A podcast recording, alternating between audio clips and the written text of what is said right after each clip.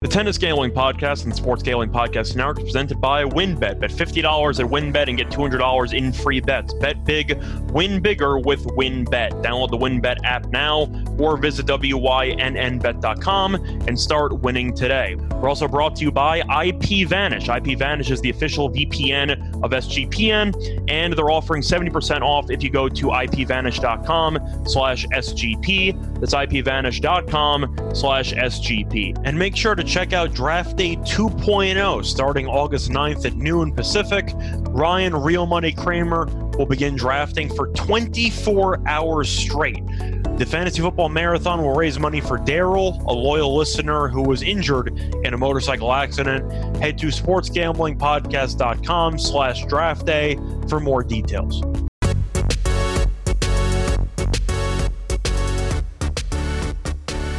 And welcome everybody to the Tennis Gambling Podcast here on the Sports Gambling Podcast Network.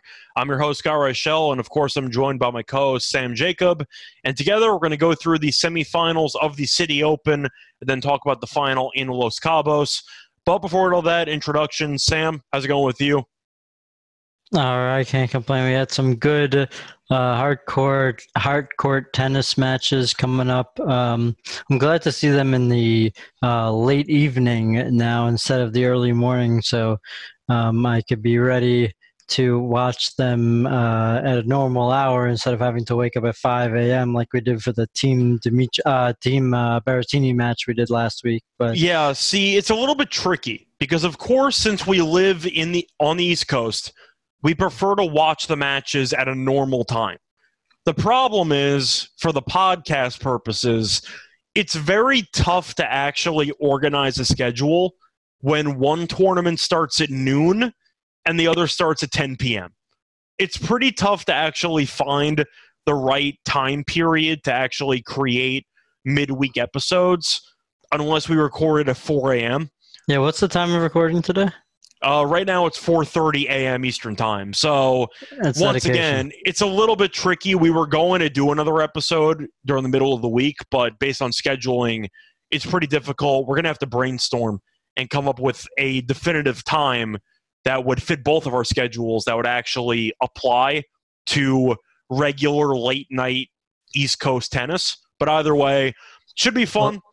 Uh, You're not up at 5 a.m. doing like a workout so we could uh, talk tennis at 6 a.m. Or? Well, I'm up, but I know that you're, you know, sleeping, so that's a separate story. My sleep schedule is so bad that I actually thought about doing a solo podcast at like 4:30 a.m. yesterday. Ended up not doing it, but I was going to recap quickly what happened on the last show. Overall, our locks were not very good. I'll be honest. We had Gojowczyk beating Paire because Paire never wins any matches, and Paire showed up that day, unfortunately for us, as he won in two competitive sets. And then I leaned towards Goffin over Sock, up 4 1, double break first set, absolutely punted the thing. And then Sock was keeling over because of the heat in Washington, D.C., held on, ended up winning in straight sets too. So unfortunate there, but for the underdogs, we did do pretty well. I had the over two and a half sets in the Kempfer and Kwon match, which got there. I leaned to Ivashka over Korda, and he lost in straight sets, two competitive sets. And you went for two really serious long shots. You had Nishioka over Brooksby at, I believe, around plus 270, I think was the price. Uh, plus 250. And, plus 250. He got there. He won in straight sets. And then you also had Etcheverry over uh, Kubler. He won the first set. He fell apart after that. But if you ended up backing Sam's two dogs, you could have had a nice hedging opportunity with Etcheverry after he won the first set. So you had a very nice day with the dogs. I had a pretty underwhelming day, but I didn't lose everything. I still had one underdog at plus money. But any other takeaways you had from the tournament, or you still riding high on that cash you had with Nishioka? Well, uh, I did say Khachanov, which was not, which kind of fell short there, unfortunately. Fritz also fell short. You know, um, he he's talked about over Twitter and over social media how he's been on crutches this whole time since Wimbledon. And the Heat, he eventually heat. gave into fatigue and whatever. Right. And we, we see that who, who on the quarter Nishioka. I'm not even sure we discussed the price on that. We did but, not. Mm, yeah, so but that is like an example of someone who could be a long shot, like uh, who I liked, Khachanov, who ended up losing to Nishioka.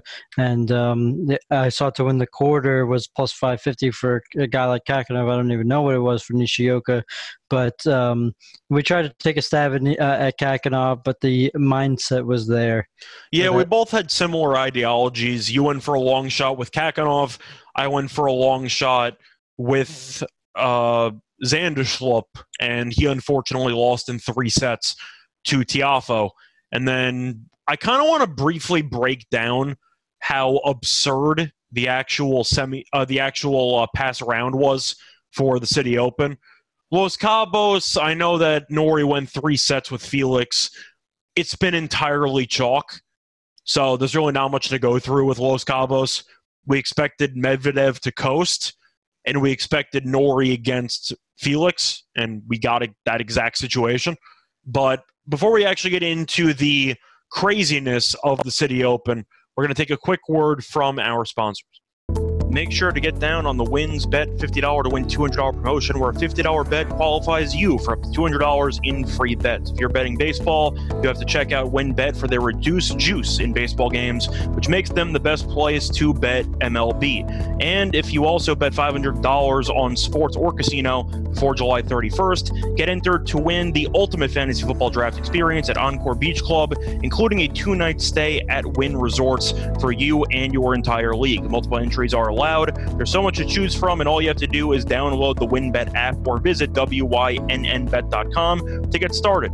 Offer subject to change. Terms and conditions at wynnbet.com. Must be 21 or older and present in a state where playthrough WynnBET is available. If you or someone you know has a gambling problem, call 1 800 522 4700. It's also time to announce Draft Day 2.0. Ryan Real Money Kramer from SGPN will be drafting fantasy football best ball teams for 24 hours straight. The drafting starts on August 9th at noon Pacific. The crew will be raising money for Daryl, a loyal listener who was injured in a motorcycle accident. You can draft with Ryan and a ton of special guests.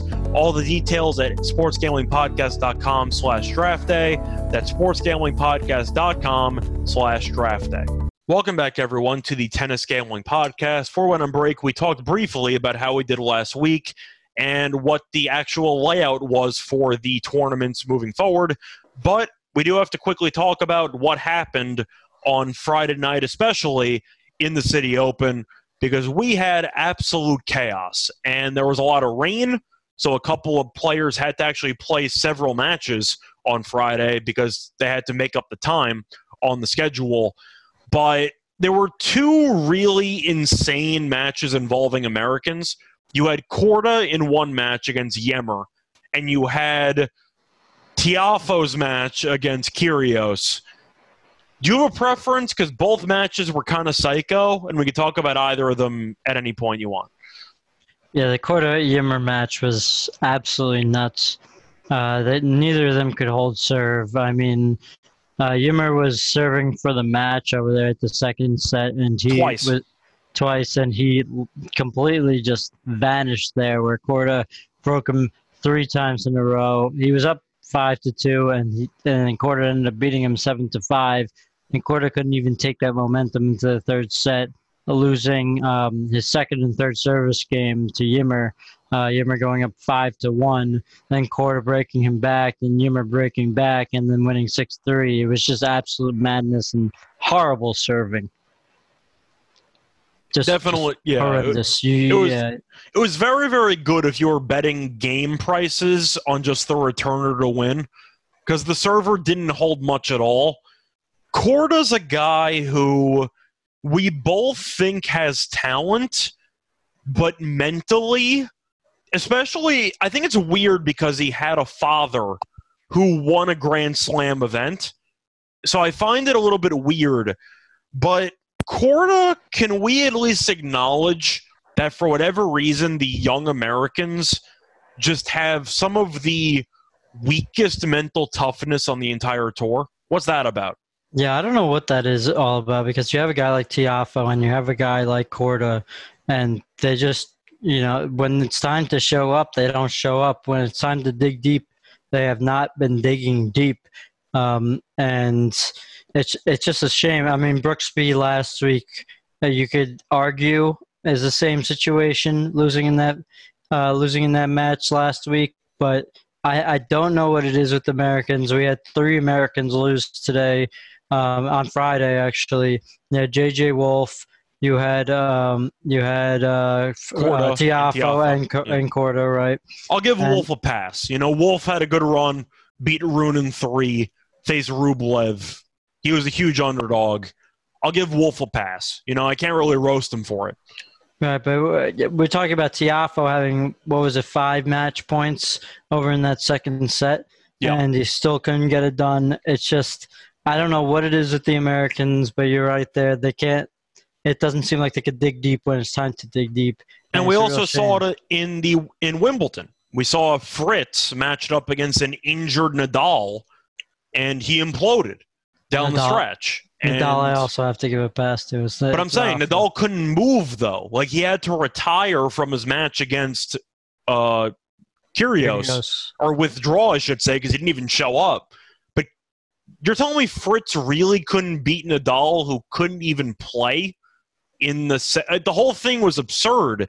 And I mentioned Korda, and Ymer was up five two. He blew it, and then Korda got smacked in the third set. Ymer actually got broken again, and then he broke Korda for the win. We know Korda's a lunatic. We know he can't serve. The Tiafoe one is especially crazy to me because Tiafoe had five match points in the second set tiebreak. Yes, a decent amount of them were on Kyrgios' serve, and he, of course, serves very well. Tiafoe had one very nice serve on match point, and Kyrgios hit a phenomenal check ser, uh, check return that landed right on the baseline, and it was a perfect return. Tiafoe hit it out. But the issue I have with Tiafoe is that when things go badly, he has no resolve whatsoever. And there were no breaks in the first two sets. Tiafoe has a couple match points, doesn't win any of them, loses the tiebreak, I believe 14 to 12. And then he yells at the chair umpire for about three, four minutes. Then he goes to the locker room for nine minutes. And you're like, okay, he's clearly annoyed, whatever, bounce back, try to do something. You get broken in the first game of the third set, and then you get broken again at the end, down 4 2 in the third. Really? Like, that's the best you can do, Tiafoe? You get broken in the first game of the third set? At least show some type of mental toughness. Yeah, I mean, it's really tough to say because he had the five match point match points, and I guess that's what really broke him down. It's having that ability to be right there and having that opportunity to steal that match against a guy like Kyrgios and let it slip through your fingers. So uh, when something like that happens, uh, it, it's like what we will discuss about in Los Cabos. But it's just deflating for players, and especially like a guy like Tiafoe who could be there and is almost there and could grasp it, but then you know it kind of falls apart there. And he's he's a prime candidate, unfortunately, really unfortunately, um, for that to happen to. Um, I'm gonna actually even I'm gonna give more of a fault to Korda than Tiafoe here because he's playing a guy like Michael Ymer instead of a guy like Kyrgios. Obviously, Ymer can't serve. quality We, we know Ymer can't serve. but it's still it's it's still upsetting to see that you need to see some mental toughness there when you're playing um, and it goes like like that in the second set and you're going to a third set. You know it's an even match there. The it's, the match resets. Whoever wins this match uh, whoever wins the set wins the match. You got to come back especially with that big break of big break of time i should say. Uh, you got to come back strong. So yeah, it was really unfortunate to see him break really early there in the in the third set, and then see him lose six two. Yeah, we've seen Korda self destruct before. I'm going to give him a little bit of a pass because he did come back from double breakdown in the second set and break three times in a row, which does take mental toughness. But I've seen Tiafoe lose winnable sets all the time, either in two out of three matches or three out of five. And the following set, he punts all the time. It's been the case his entire career. And I'm harsher on Tiafoe because it's one thing if you if you lose five match points, okay. You get broken the first game in the third set. Really? Like I, Korda, I get it. You can argue pre-match he should have won, but he at least came back from five two down, double break in the second set. So you can argue that Tiaf, even though uh, Korda struggled in the third set, he shouldn't have been there in the first place. So I'll give him a tip of the cap there. But I don't know how many times I need to see Tiafoe fully implode after a very winnable set. He just shuts he just shuts it down. I mean, there's yeah. no other way around it. Kyrgios, we know, is a decent returner when he wants to return, but Kyrgios really doesn't try in a decent amount of these return games. You got broken twice, really? it's the same thing. It's almost the same story as Tiafoe versus Goffin in Wimbledon, where Tiafoe is up two sets to one, and then Goffin ties it up two two, and he ends up losing the fifth set. I he also had, he had double break point it's, against it's like, Goffin, and then right. he got broken the following game. It's like it's like once he's up, and then they they even the score. It's over for Tiafoe. Yeah. And it's it's a shame to see this mentality like that. It's a shame to see the Americans' mentalities like that. Uh, I mean, I couldn't say even Isner or anyone like that could break that mentality. Uh, and I don't know what it is with the Americans, but we, we see it all the time, and it is a real shame. And we talk about that when we look upon the big three in tennis with Djokovic, Nadal, and Federer, of course. And the reason why they've dominated in most of the Grand Slam events for the last 15 plus years, it's the mental part of the game. And we've seen each of the big three be involved in some wars against some of the unknown commodities compared to the big three. And yet, it seems like they always have a certain gear or a certain level of toughness, which allows them to buckle down and survive in a couple of really awful situations. And the main thing that I've noticed from the really everybody else on the ATP tour, when the going gets tough, most of these guys quit. Have you noticed the same thing? Yeah, it's it's all about mental toughness, but especially during Grand Slam, um, where it's three out of five, that's when it really really gets tough. Two out of three, we've seen some big guys uh, lose in some certain situations, but in the three out of fives, that's when it really really matters. And these players who are, and the rest of these players who are in the ATP Tour, seem to completely shut down because they can't handle the mental toughness. And you see the big three or the big five even that are able to handle the pressure and are able to prevail at the end of the match. I'm trying to think of some examples on top of my head, and the first thing I could think of is Medvedev against Nadal in the Australian Open final. You had Nadal against Shapovalov in one of the earlier rounds. I believe that was the quarters, I think. It might have been the semis, but the point is Shapo just tied up the match. Nadal took a 10 minute timeout in between sets, and Shapo got broken in the first game of the fifth set. You saw really a lot of cases involving Djokovic. We saw Tsitsipas blow a 2 0 lead against Djokovic in the French Open final. And we've just seen it time and time again. A lot of these younger guys just really can't handle the spotlight, or at least they can't handle the constant pressure that the big three, most of the big two now, because Federer, no offense to Federer fans, he's kind of done at this point. But I'm really waiting for one of the younger guys, the next gen guys, to fully embrace the competition and the pressure. And we saw Medvedev win in three sets in the U.S. Open. I still think Djokovic was battling an injury going for the Grand Slam, and it seemed like he was kind of wavering down the stretch. But that's really what separates the big three from everybody else in the last 20 years. It's mental toughness. And we've seen Federer, Nadal, and Djokovic end up in tough spots and they never blink.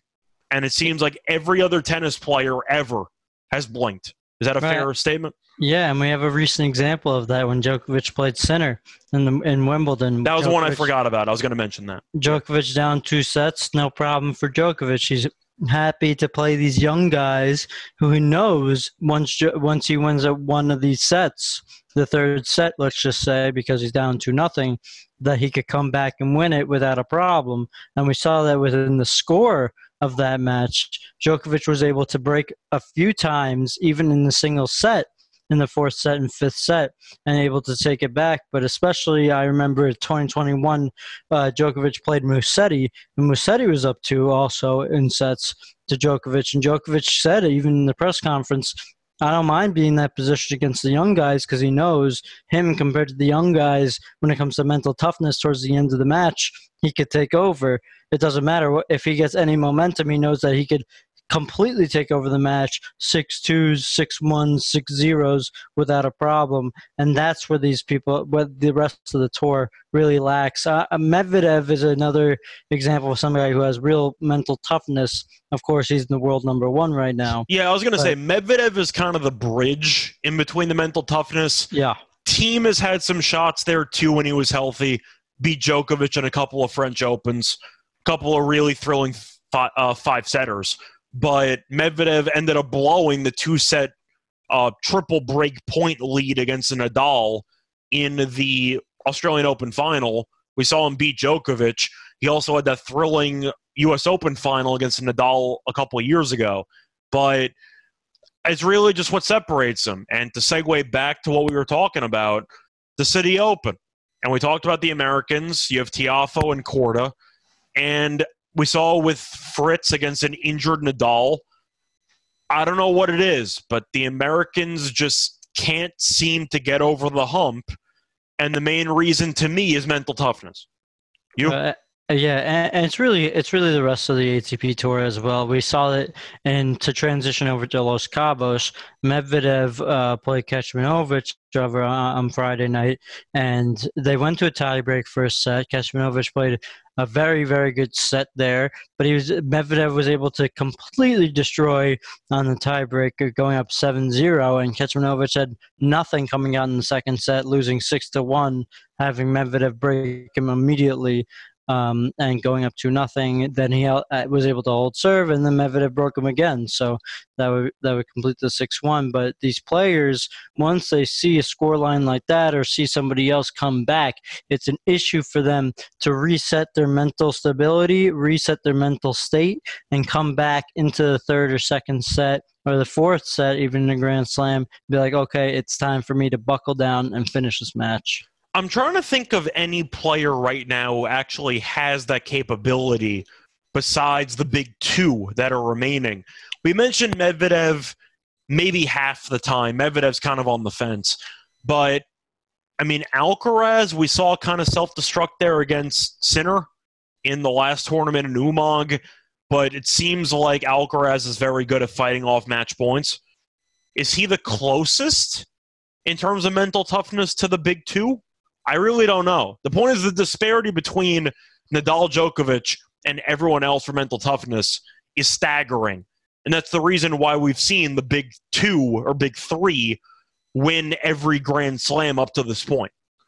Yeah, and so uh, it, it also de- depends on the round that they're in. Of course, if they're in the early round, some guy like Cameron Norrie in, in Wimbledon, he went down two to one against Munar, was able to come back and win the match uh, fourth set 6-0, fifth set 6-2. Yeah, he was but, also up a set against Djokovic though, and he fell apart. Right. Uh, yeah. So. I mean, it, it, I feel like you look across the court and see who you're also uh, matched up with over in the quarter or semifinals and see what's going on. But w- when it comes to the Americans specifically, the point really is is that even when they're playing some guys that are not on the top of their on the top level or top tier, they still are are able to fall apart even when the match gets tied up one to one instead and two to two instead, and that's really really the shame of it all. Uh, yep. Even even if it is a guy like Michael Ymer, Korda falls falls apart, or uh, or these Americans fall apart, and that's what we're, we're really talking about here.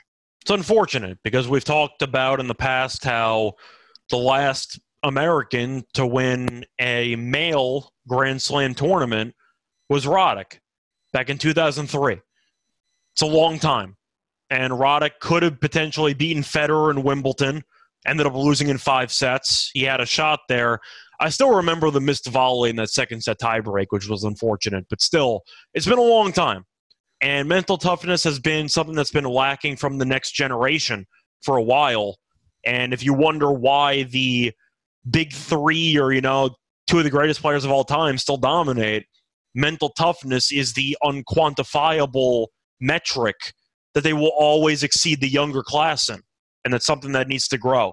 But either way, I kind of want to go through those two uh, American matches in the City Open because they were kind of wild. But either way, time to move on to the semis of the City Open. And we have two uh, huge favorites, uh, no other way to put it. You have Rublev, who is a huge favorite, taking on Nishioka. He's around minus 500 minus 475. And you have Kyrgios, who's around minus 480 against Ymer. Sam, I'll start off with you. Are you expecting any shockers, or do you think that you're just going to end up getting Kyrgios uh, Rublev? Yeah, it's a, it's not really a shocker here. Uh, with the guys that are playing Kyrgios and Rublev, unfortunately, are not the greatest servers, which is something that you definitely need um, to hold off, hold your serve, and end up breaking. Hopefully, once you hold serve, um, these guys they're they're not the best servers. Obviously, we saw that in the previous matches. So uh, I I can't really give any credit to um, Ymer and Nishioka for this match. I give credit for them to make the semifinals, but coming into this match, guys who are such high class like Rublev and Kyrgios. Um, it's bad matches for them. It's bad matchups. Uh, Kyrgios did play a guy like Tiafoe who could hit big forehands, could have big serves, which made him waver a little bit and had Tiafoe winning the first set. But I don't see any of these guys dropping even a set to Nishioka or Ymer. What I'm really looking for is an alternative total or spread that could give you a little bit of a plus money because with these guys not being able to serve well, Rublev and Kyrgios can break early and often. And I think um, the over unders alternatively like a Kyrgios under 21 and a half, something like that at plus 115 uh, is really what you should be looking for. Yeah, I, I'm trying to figure out a case I can make for either underdog. I don't think Nishioka's got a shot, if I'm being honest. He's played a couple of marathon matches. Very nice win against Evans. Props to him there coming back down a break in the third set. But Rublev just has too much power, in my opinion, on the forehand side. And you look at who Nishioka's played. Evans, we know, is more of a finesse player. Pretty much slices every backhand. Not much power. Not a great server either. We know Khachanov's a lunatic who's not afraid to spray the ball over the court.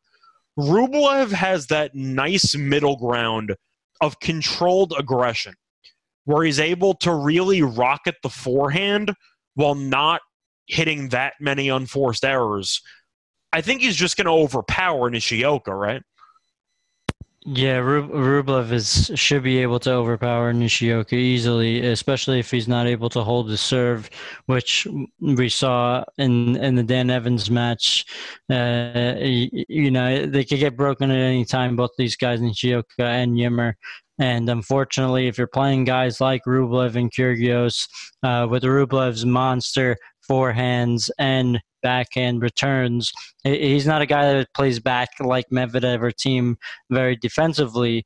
uh, but it won't it won't necessarily mean anything when you're playing a guy like Nishioka who can't serve much. So it won't really. I don't think it won't. It would really matter in these matches. And Rublev and Kyrgios, who have both monster shots, will be able to take advantage. Uh, I don't know any other way to put it. Yeah, and I'm trying to figure out the same situation for the Kyrgios match against Ymer. I guess the argument is that Rublev had an easy match in the two sets against Wolf compared to the three set war that Nishioka had. So maybe you're hoping that Ymer, who had a three set war against Korda, can maybe deal with Kyrgios, who had a three set war against Tiafoe. So maybe fatigue might play a factor there. I think you're going to see Rublev against Kyrgios in the final. I'm not going to try to pretend that there was an upset with an opportunity. Maybe you can argue Ymer to win a set if you think Kyrgios really just mentally shuts down for a set. I don't see it. It's really difficult when we try to talk about where the value lies, but we just like the favorites because they're so much better than the opposition. The problem is when you have two Cinderella runs, eventually you run into Goliath, and I think Goliath is too good in these two situations. So yeah. I'm looking at Rublev against Kyrgios if I had to pick one underdog, I'd probably pick Ymer because Kyrgios might mentally self destruct or punt a set here and there. I think Rublev's just going to kill him. You? Yeah, he, he's a he's stone solid here. He he has the um the fatigue factor on the side Rublev because he has not played much. And you look back at the head to heads versus Nishioka, both sets, I mean both matches he won two nothing, and they were both six one, six three. Well, Nishioka won the first one, but they played this past like year or so, and Rublev killed them. They, were both six. Right, they were both six one, six three. But Rublev played in 2021, and Nishioka was playing in 2019. Um, it, it, it's just a completely different ball game now. Rublev was able to win two nothing in every single match that he played so far in the Citi Open. Kyrgios obviously had a little bit of a marathon against Tiafoe, able to come through six two in that last set.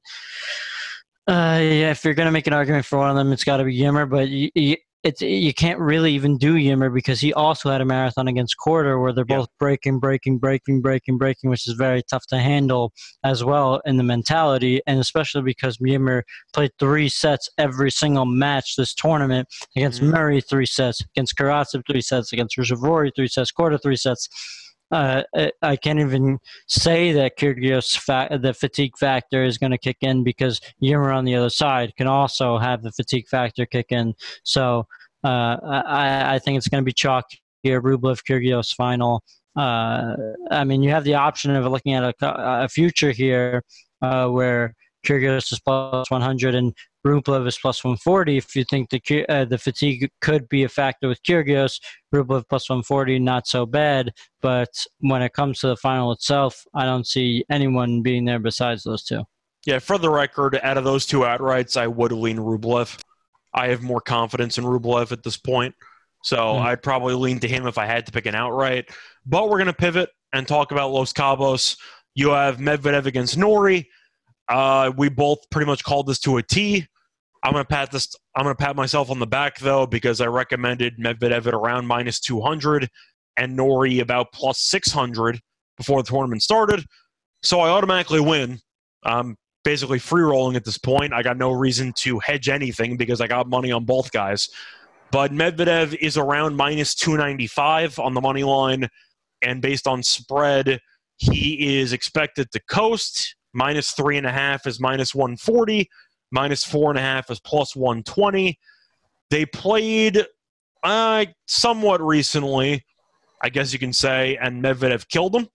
Uh, they played in 2019, if you want to count that as semi recent. Not really.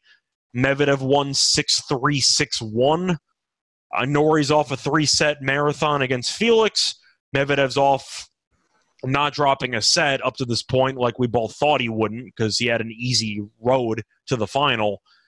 You want to make a case for the underdog, or we're just going with Medvedev again? I'm not making a case for the underdog. Uh, we were watching Norrie play Albert, and we kind of agreed the same thing that we see Norrie kind of play the same style as Medvedev in the case of trying to just hit this, these balls right back into play without hitting monster shots. Uh, of course, Medvedev is longer, he's quicker, he's Better bigger, he's better serve. So I, I can't make any case for Norrie, who has the worst of the two in serving and in play style itself. I think you'll see a lot, a lot of long points uh, in this match. But if you take a look at Norrie, even versus Auger, he had two aces in the entire match. It's going to be really tough to out Daniel Medvedev against Daniel Medvedev. So I can't make a case for him. Minus 295. If you even wanted to take the money line, I wouldn't mind it at all. Um, I don't think there's a way. I don't.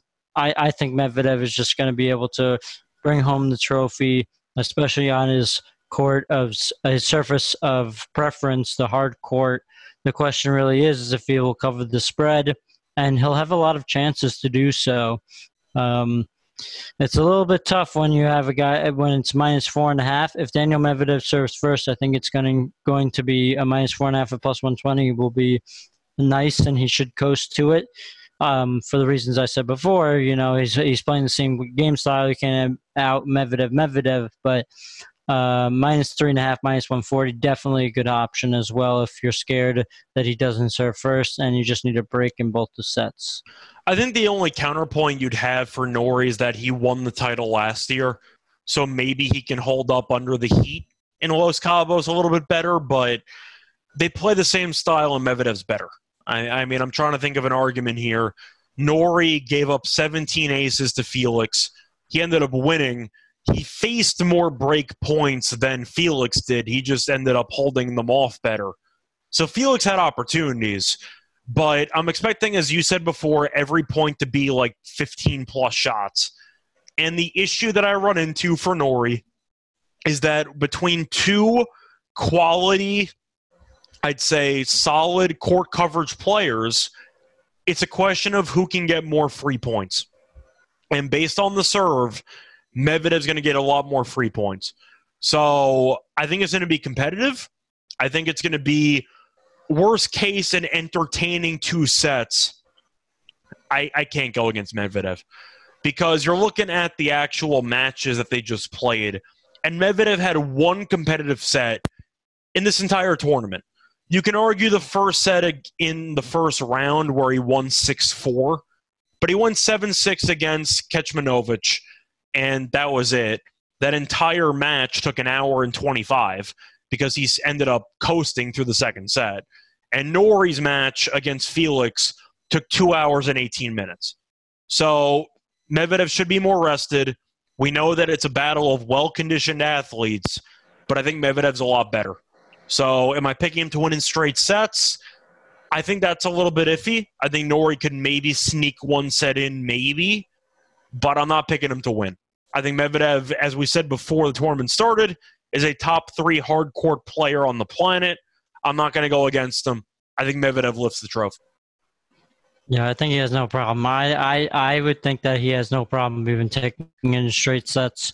I don't see a set, in my opinion, where Norrie is able to out Medvedev. Medvedev, um, if you get a good price over at the two nothing in sets, I'm not sure if, if you see any. Do you see any odds on the two nothing over in Los Cabos final or?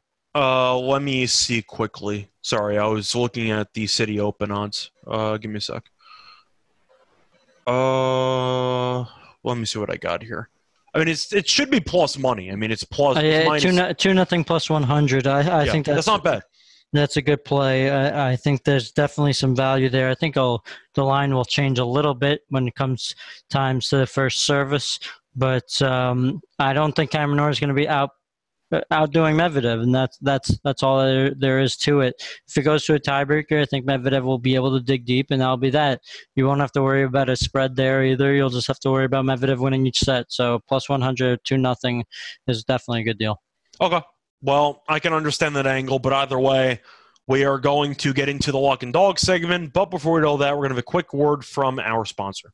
Did you know that browsing online using incognito mode does not actually protect your privacy? That's right. Without added security, you might as well give away all your private information to hackers, advertisers, your ISP, and other prying eyes. That's why I use IPVanish VPN to make it easy to stay truly private and secure on the internet. IPVanish helps you safely browse the internet by encrypting 100% of your data. That means all your private details, passwords, communications, browsing history, and more will be completely shielded from falling into the wrong hands. Even your physical location will be hidden. IPVanish makes you virtually invisible online. It's that simple. You can use IPVanish on unlimited devices without sacrificing speed, on computers, tablets, phones, even Fire Stick devices while streaming media. Whether I'm at home or in public, I don't go online anymore without using IPVanish. Plus, IPVanish has a great deal in place. It's offering an incredible 70% off their yearly plan for our listeners with a 30 day money back guarantee. That's just like getting nine months absolutely free. IPVanish is super easy to use. All you have to do is tap one button and you're instantly protected. You won't even know it's on. Stop sharing with the world everything you stream, everything you search for, and everything you buy. Take your privacy back with the brand rated 4.6 out of 5 on Trustpilot. So go to ipvanish.com slash SGP and use promotional code SGP and claim your 70% savings. That's ipvanish.com slash SGP.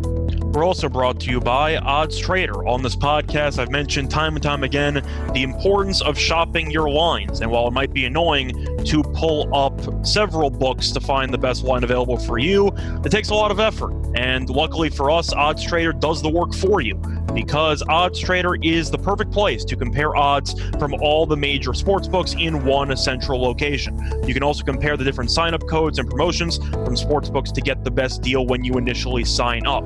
The app provides you with player statistics, key game stats, injury reports, and projected game day weather for bettors to make the most informed bets possible. It also has a bet tracker feature so bettors can keep records of all their games and betting activity. Go to oddstrader.com slash bluewire. OddsTrader, the number one site for all of your game day bets. Welcome back, everyone, to the Tennis Gambling Podcast. We went through the potential semifinal matchups and what we expected to happen in the Citi Open. Then we went through the finals of Los Cabos. Now it's time to actually get into the lock and dog segment, people's favorite segments, where we talk about the actual uh, best bets for the show. Sam, I'm going to let you go first. What is your lock for this podcast? All right, so I'm going to go to the Citi Open for my lock. And for the reasons we d- discussed before, I'm going to the Rublev Nishioka match, and I'm going with the under 21 and a half games at minus 135. Uh, Nishioka is not well rested in the least. He went to three sets in every single one of his matches so far, and Rublev is well rested or doesn't have that fatigue factor, beating JJ Wolf in the previous round 6 2, 6 3. Oh, no, I'm sorry. I mixed it up. Um, Ymer went to three sets every single round, but Nishioka went to three sets against Evans and against de Minaur, won 7 6 7 6 against Kak.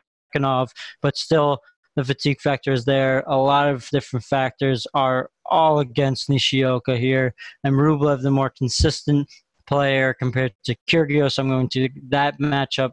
I think Kyrgios. Should, I mean, I think Rublev should have no problem breaking Nishioka's serve, especially what we've seen with the the Nishioka match uh, against Evans. I just think Rublev is going to be able to overpower him here. I think he should be able to get a break in each of the sets um, that he plays against them. I think he should easily win two nothing. Um, a two nothing. Let me just look at the odds there. Uh, Rublev to win two nothing. Also minus one forty five, kind of similar. Uh, I would take that as well. I don't think there's really a fighting chance for Nishioka if he's not able to get his serve perfect. Uh, and we haven't been able to see that in the prior matches, given all these breaks. Given that the fact that he's played Dan Evans and only served two aces, three double faults, uh, every every point's going to be in play. Rublev's going to be able to take advantage of it. Uh, I'm going with the under 21 and a half for Rublev. Okay. And what is your dog for the podcast? Uh, my dog is something we just searched up. I'm actually going to Los Cabos. Medvedev, 2 nothing plus 100. Um, I think that's a great price for a guy that basically is going to play the exact same style as Medvedev. Um, You mean, as besides you mean as a. Norrie, but whatever. Norrie's going to be playing the same exact Yeah. style as Medvedev, um, except for Medvedev actually has a better serve. I don't think there's uh, really a case for Norrie to be able to break Medvedev in a way that Medvedev can't break back and therefore win a set. And at plus 100, I think it's great value for Medvedev to do what he does best: take home the trophy without dropping a set, win two nothing, and you know ride off in the sunset. Okay, so for me, for my lock, it's tough to find many value plays because we like all the favorites. But I'm going to go with a three pick parlay. And I'm going to take the favorites. I'm going to take Rublev money line, Kyrgios money line, and Medvedev money line. And that three pick pays out at minus 101. I don't see the underdogs having much of a shot. I think if it's anybody's going to be Norrie, obviously, because he's still a top 10 player in the world, but Medvedev's better. So I'll take that three pick money line parlay as my lock. And for my dog, kind of an overlap with you, but more risky.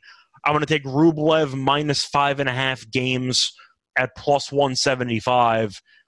I think he kicks the shit out of Nishioka. I'm trying to think of a case I can make for him. I guess the argument is that he can keep the ball in play and hope that Rublev self destructs. But he's coming off a three set war against his previous opponent, while Rublev coasted to a straight set win against Wolf. We talked about how Rublev should overpower him. Rublev's a better server.